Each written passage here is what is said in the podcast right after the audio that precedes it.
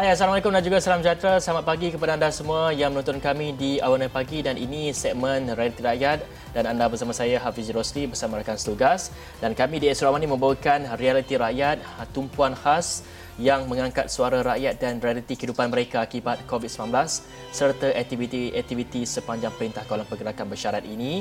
Dan uh, anda tidak berseorangan dalam menghadapi waktu getar ini. Untuk rakyat anda boleh menghubungi Esro Awani dan untuk kepimpinan, Astro akan berikan peluang kepada setiap wakil rakyat yang anda lantik untuk suarakan realiti di kawasan anda.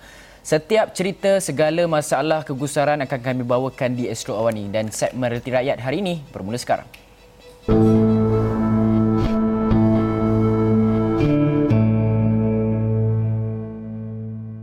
Industri pelancongan di negara kita akhirnya boleh menarik nafas lega susulan pelaksanaan Perintah Kawalan Pergerakan Bersyarat PKPB hari ini. Diganti pula dengan Perintah Kawalan Pergerakan Pemulihan PKPP yang membenarkan rentas negeri. Jika sebelum ini rentas negeri hanya untuk hal penting dan dibenarkan polis saja dan kini masyarakat boleh bergerak secara bebas dan situasi ini bakal menyaksikan sektor pelancongan dapat diaktifkan semula susulan hampir 3 bulan sektor ini dilihat lumpuh hampir 100%. Dan sudah pasti banyak perkara perlu dilihat semula dan terutamanya buat pengusaha pelancong untuk memulihkan kembali pendapatan dan keuangan mereka. Memastikan produk pelancongan itu boleh diperkemaskan supaya dapat menarik semula pelancong domestik dan tawaran menarik untuk pelancong.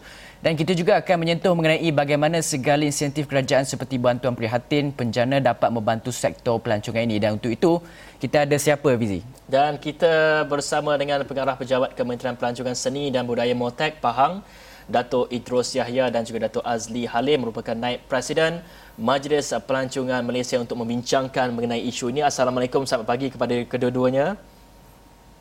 Assalamualaikum warahmatullahi wabarakatuh dan selamat pagi.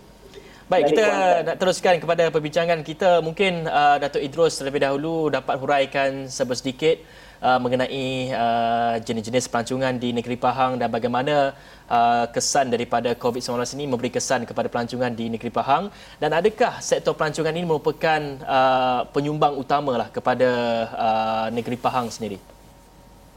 Okey, terima kasih. Assalamualaikum warahmatullahi wabarakatuh.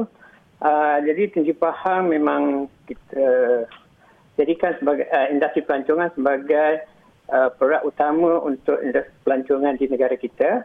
Uh, terutama sekali di negeri Pahang kita mempunyai pelbagai jenis produk pelancongan daripada tanah tinggi seperti Cameron Highland, Genting Highland, Bukit Tinggi, Janda Baik dan juga Bukit Fraser sehingga ke kawasan hutan uh, tropika seperti di Taman Negara, Tasik Kili dan juga kawasan-kawasan agro pelancongan dan tidak ketinggalan produk pelancongan berasaskan pantai dan juga pulau seperti Pulau Tioman dan juga pantai di antara Besrah hingga ke Rompin sejauh kurang 200 km panjangnya.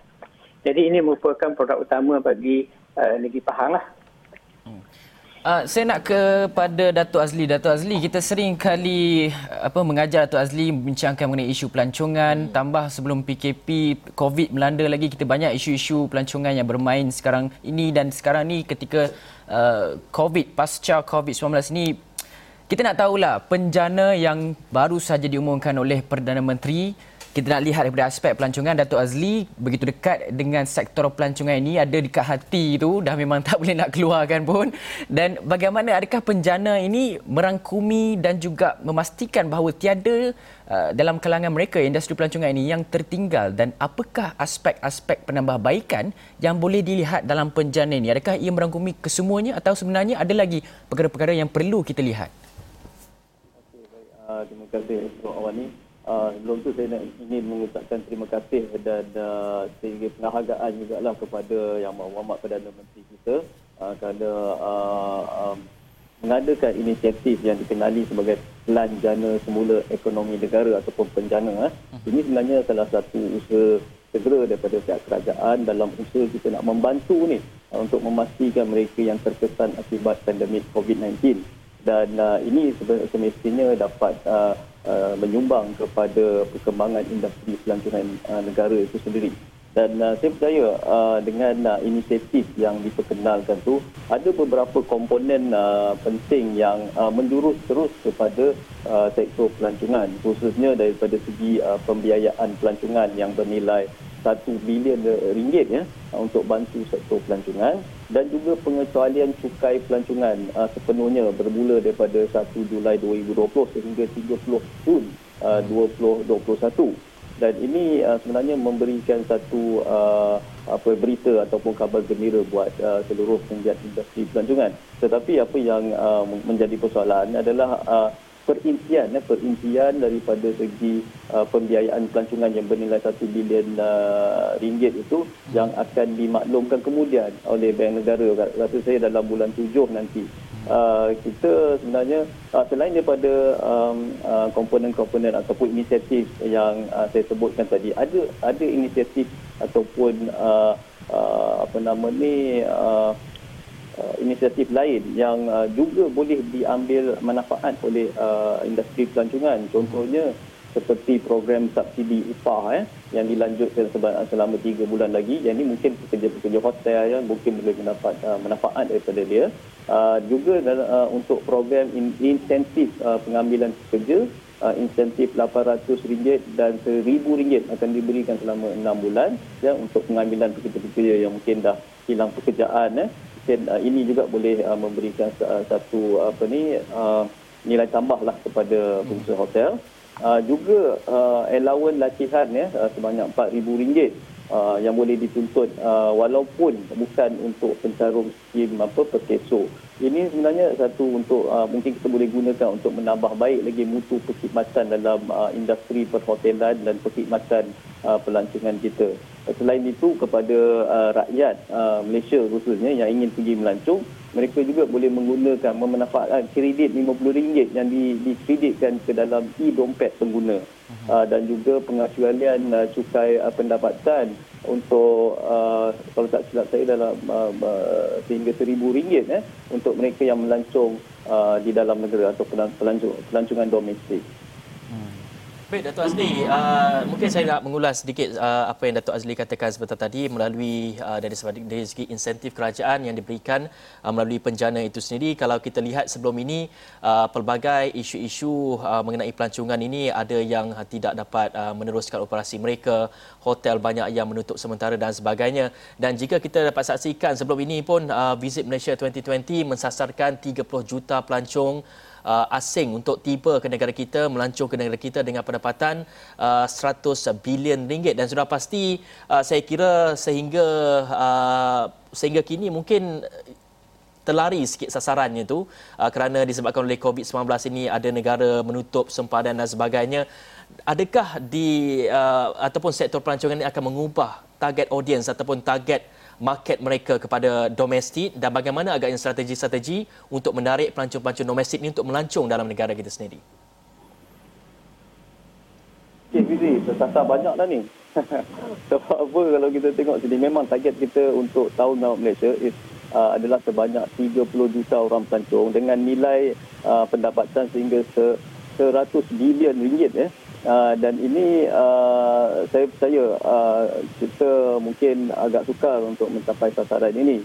Uh, mungkin pihak kementerian sendiri mungkin akan uh, merangka beberapa strategi untuk memastikan uh, sektor pelancongan ini terus relevan. Tetapi uh, dalam masa yang sama kita kena juga memastikan bahawa strategi-strategi promosi ataupun uh, untuk memasti mengembalikan balik sinar kecemerlangan dalam industri pelancongan kita ini tidak terhenti dek kerana masalah COVID-19 ini saja. Saya mungkin uh, uh, boleh menggariskan beberapa uh, perkara penting yang mungkin boleh menyumbang semula kepada industri pelancongan uh, negara ini. Khususnya kita nak memberi tumpuan kepada segmen uh, pelancongan domestik ya.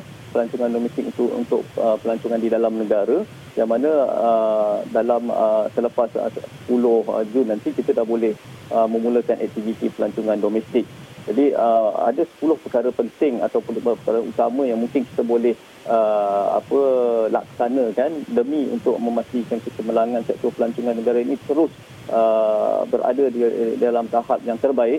Uh, yang pertamanya kita uh, harus menambah baik pula uh, mutu ataupun uh, produk pelancongan kita perkhidmatan pelancongan kita kita kena tambah baikkan dia. Daripada dulu mungkin ada yang tak kena ada, ada kekurangan kita kena tambah baik semula ya. Uh, keduanya kita kena susun balik se, uh, semula strategi pemasaran dan promosi. Kalau dulu kita guna promosi secara konvensional mungkin selepas ini kita gunakan secara uh, digital ya. Uh, secara apa yang lebih interaktif. Uh, susun semula strategi. Dan yang ketiga uh, seterusnya yang ketiga kita kena meneliti ya semula pasaran-pasaran baru. Mungkin uh, buat masa sekarang ni kita memberi tumpuan kepada pasaran domestik dan mungkin selepas pintu masuk negara dibuka ataupun pintu keluar masuk negara dibuka, mungkin kita akan boleh meneroka pasaran uh, di rantau Asia Tenggara ni dulu untuk uh, pasaran short haul. Uh, selain daripada itu, yang keempatnya kita kena memanfaatkan teknologi. Mana yang saya sebutkan lagi, tadi uh, usaha untuk promosi mungkin kita boleh lakukan secara digital dan kita gunakan uh, apa teknologi yang sedia ada sekarang ni untuk tujuan-tujuan pemasaran, promosi, pengukuhan semula kita punya apa nama ni produk pelancongan. Uh, seterusnya kita juga kena memperkukuhkan semula operasi perniagaan kita ya kalau sebelum ni kita ada kekurangan daripada uh, segi operasi mungkin selepas ini kita boleh mempertingkatkan lagi operasi kita memberikan lagi lebih banyak uh, apa nama ni uh, servis yang terbaik ya, untuk pelancong yang datang ke tempat kita. Uh, seterusnya kita kena memanfaatkan bantuan kerajaan. Bantuan kerajaan seperti insentif-insentif yang saya sebutkan tadi, kita gunakan sepenuhnya. Jangan kita tak gunakan apa peluang-peluang yang telah diberikan oleh uh, pihak kerajaan. Uh, Okey, uh, seterusnya kita kena fokuskan kepada intipati Malaysia teruli Asia. Ya antisipasi eh, Malaysia ni sebenarnya uh, branding kita yang kita dah gunakan sekian lama. Ini adalah branding yang terbaik untuk mengangkat industri pelancongan kita. Malaysia to Asia. Negara lain tak ada uh, berbilang bangsa macam Malaysia ni. Tapi ini adalah satu komponen penting yang mungkin kita boleh highlightkan semula. Ya? Uh, selain daripada program cuti-cuti Malaysia lah yang kita promosi untuk uh, program pelancongan domestik.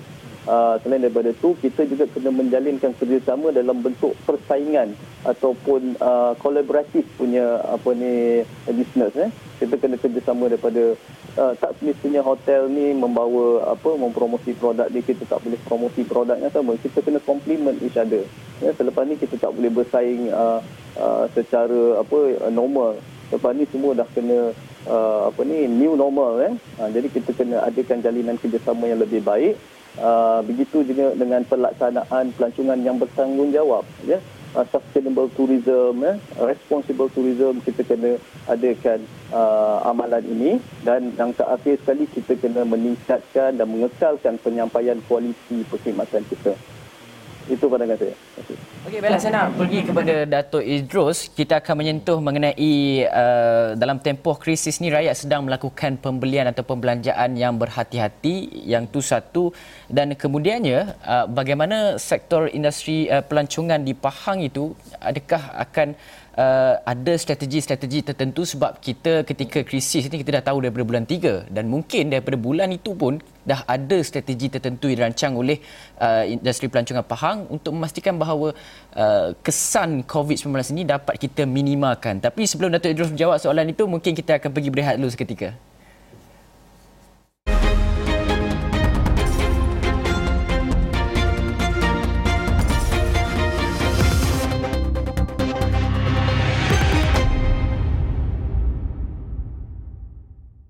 Anda masih menonton Awani Pagi, saya Merati Rakyat membincangkan mengenai kebangkitan sektor pelancongan di negara kita. Saya nak terus saja kepada uh, Datuk Idrus. Datuk Idrus, kalau uh, kita lihat sepanjang tempoh krisis ini, rakyat sangat berhati-hati untuk berbelanja kerana berdepan dengan ketidaktentuan. Satunya sektor uh, ketidaktentuan dari segi pekerjaannya ada yang mungkin uh, tengah uh, takut dibuang kerja dan sebagainya untuk tempoh tahun ini ataupun tempoh tahun depan. Yang keduanya adalah uh, faktor-faktor kesihatan, kebimbangan mengenai COVID-19 penularan itu boleh berlaku semula sekiranya kita tidak berhati-hati. Bagaimana kita mahu meyakinkan rakyat Malaysia yang sekarang ini pelancongan domestik telah pun dibuka, bagaimana mahu meyakinkan mereka untuk uh, pergi melancong uh, support kita jaga kita dalam sektor pelancongan ini supaya memastikan bahawa industri pelancongan negara ini walaupun dikatakan sebagai industri yang paling lambat sekali untuk pulih tetapi dalam masa yang sama dia uh, sedikit demi sedikit kita bangun. Dan satu lagi ada tak macam strategi yang boleh uh, kita lakukan? Contohnya macam uh, hotel bukan saja dilihat sebagai tempat untuk uh, menawarkan bilik dan juga pelaburan tetapi boleh juga menawarkan package-package yang lain uh, package pelancongan satu Malaysia ke uh, mana kata dalam arti kata lain dia adaptasikan gig ekonomi. Contoh macam dulu Grab kan dia buat satu saja pengangkutan, kemudian dia beralih kepada makanan, kemudian dia beralih lagi kepada benda lain kan. Mungkin hotel sekarang ni dalam sebelum PKP, sebelum COVID pun dia berdepan dengan persaingan daripada AMP, mungkin pun juga boleh melihat kepada perkara-perkara seperti ini Datuk Idrus. Okey, terima kasih ya. Uh, so apabila kita melihat kepada COVID sejak daripada akhir tahun 2019, hmm. kita telah mengambil uh, perhatian mengenai dengan kesan dia apabila kita melihat kesan dia kepada di Wuhan, China kan. Hmm. So apabila berlaku uh, PKP uh, pada 18 Mac 2000, uh, 9, uh, 2020, kita telah mengambil inisiatif untuk memberikan maklumat yang sejelasnya kepada industri player hmm. ataupun pemain industri di negeri Pahang sendiri. Uh, kita menerangkan mengenai dengan apa program atau acara kita, mengapa kita membatalkan ataupun uh, ialah membatalkan kempen Tahun Melawat Malaysia 2020. Ini adalah disebabkan oleh isu keselamatan ataupun kesihatan kepada rakyat. Kita mengutamakan uh, kepada rakyat dan juga kepada pelancong supaya lebih sihat, sihat ya. Mm-hmm. So uh, kita menerangkan bahawa pelancongan itu adalah satu uh, pilihan kepada rakyat tetapi kesihatan itu perlu diberikan keutamaan. Jadi industri player ataupun pemain industri memahami dulu mengenai kenapa kita buatkan PKP tersebut. Uh, yang kedua, selepas uh, dua minggu kita memahami mengenai perkara tersebut, kami di peringkat Negeri Pahang, kita menubuhkan satu uh, WhatsApp group di antara pemain industri ataupun NGO-NGO yang terlibat dengan industri seperti uh, Persatuan Hotel, Persatuan Hotel Bajet, pemandu pelancong, pemandu pelancong alam semula jadi, uh, pemilik-pemilik bot pelancongan, pengusaha-pengusaha chalet dan juga uh, termasuk juga mereka-mereka yang mempunyai produk-produk pelancongan. Jadi daripada sini kita dapat mengenal pasti apa isu yang mereka hadapi. Ya, yang pertama apa yang dihadapi, kita mengenal pasti dulu apa yang dihadapi dan apa bantuan ataupun yang perlu kita uh, kemukakan kepada pihak kerajaan sama ada persekutuan ataupun negeri. Jadi peringkat pertama ialah kita untuk membantu sebab pendapatan mereka terputus 100% ataupun kita panggil dia sebagai zero income dah. Nah, ini adalah dasar yang pertama. Selepas itu kita menggunakan kumpulan ini ataupun uh, perbincangan ini untuk kita melihat bagaimana kita nak memastikan bahawa apabila kita membuka semula nanti selepas PKP uh, untuk kita menyediakan uh, sistem ataupun uh, langkah-langkah keselamatan untuk pelancong supaya pelancong memberi keyakinan kepada kita. Mm-hmm. Yeah? So that's why selain daripada kita mengikut SOP yang disediakan oleh pihak MKN ataupun Kementerian Kesihatan, saya memohon kepada pihak industri player menambah lagi apa SOP yang sepatutnya supaya pelancong yang datang ke tempat kita akan mempunyai keyakinan yang lebih penuh. Uh, sebabnya mereka lebih tahu apa produk dan juga uh, kawalan ataupun usaha-usaha yang boleh dipertingkatkan. Bukan dipermudahkan tapi dipertingkatkan supaya isu keselamatan dan juga kesihatan ini diberikan keutamaan uh, kepada pelancong. Dan uh, selain daripada itu, kita juga telah memulakan apakah usaha-usaha untuk mempromosikan destinasi pelancongan kita semasa PKP. Ha, jadi berdasar pada inilah kita mengadakan sidang video conference dan sebagainya mengenai latihan. Apa yang perlu kita lakukan? Walaupun tenaga kerja kita mungkin tak sepenuhnya datang tetapi kita nak menggunakan tenaga kerja yang hadir ke resort ataupun ke, ke, ke apa tu hotel-hotel ini menggunakan uh, peluang ini untuk mempromosikan uh, melihat di luar kotak mengenai dengan apa produk-produk yang kita boleh uh, hubung kaitkan dengan hotel ataupun resort yang kita ada. Okay. Sebelum ini mereka hanya menawarkan mungkin bilik, bilik seminar dan sebagainya. Mereka hmm. tidak melihat kepada di luar daripada bidang bisnes masing-masing. Hmm. So kita mewujudkan ataupun kita meyakinkan mereka supaya mengadakan satu program supaya mereka sentiasa diingati oleh pelancong. Walaupun sektor pelancongan tutup, tetapi jenama produk-produk hotel dan sebagainya ini diingati oleh seluruh rakyat Malaysia. Ini adalah usaha yang penting. Dan uh, kita tidak melihat kepada uh, konsep produk itu sendiri saja. Kita masukkan juga kalau boleh bagaimana pihak hotel, industri player uh, memasukkan uh, aktiviti-aktiviti berkonsep volunteerism, hmm. berkonsep membantu frontliner, uh, membantu industri yang ber, ber, ber, apa, bersebelahan dengan kita. Hmm. Sebagai contoh saya ambil di Cameron Highland.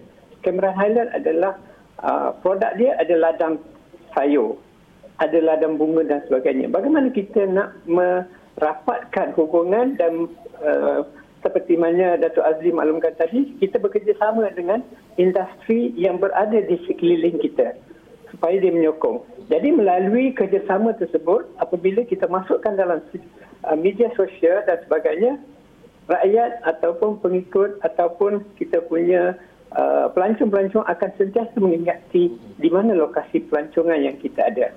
Dan kita juga melihat kepada kajian yang telah dibuatkan oleh Tourism Malaysia uh, pada peringkat PKP uh, yang pertama dulu mengenai dengan apabila PKP ditamatkan apakah intention ataupun uh, ke manakah tempat pertama pelancong nak pergi? So hmm. daripada situ kita nampak. Kalau kita lihat mereka nak pergi ke pulau dan pantai kepada tanah tinggi ekoturism dan makan-makan. Jadi kita strategi kita letakkan strategi ini bagaimana kita nak menarik ataupun menya, uh, menawarkan produk kita selaras dengan apa hasil ataupun jumpaan ataupun uh, dapatan yang kita buat melalui kajian-kajian tersebut. So ini adalah persediaan yang kita buat. Dan pihak hotel dan juga pihak industri saya perlu menambah produk-produk mereka. Hmm. Jadi melalui cara inilah kita meletakkan bagaimana produk kita ini bersedia untuk ditawarkan apabila PKP ditamatkan. Hmm. Jadi apabila PKP ditamatkan bukan kita baru nak mula promosi tetapi kita dah boleh menerima pelancong. Sebab hmm. itu kalau kita lihat uh, penerimaan pelancong apabila uh, diumumkan PKPP kita dapat banyak uh, tempahan hotel berlaku di negeri Pahang. Itu saja. Okey baik, uh, Datuk Azli kita ada masa dalam satu minit saja lagi Datuk Azli mungkin dapat jelaskan mengenai uh, insentif daripada kerajaan sendiri iaitu kita mengurat langkah ke digitalisasi. Kita mempunyai banyak produk-produk pelancongan di negara kita tapi tidak dipasarkan melalui digital. Jadi orang ramai tidak uh, dapat melihat apakah keunikan-keunikan produk-produk ini. Mungkin apa peranan yang akan dimainkan oleh uh, persatuan ataupun uh, majlis pelancongan sendiri melihat kepada usaha kerajaan untuk mendigitalisasikan perniagaan ataupun pelancongan ini? Secara ringkasnya Datuk Azli.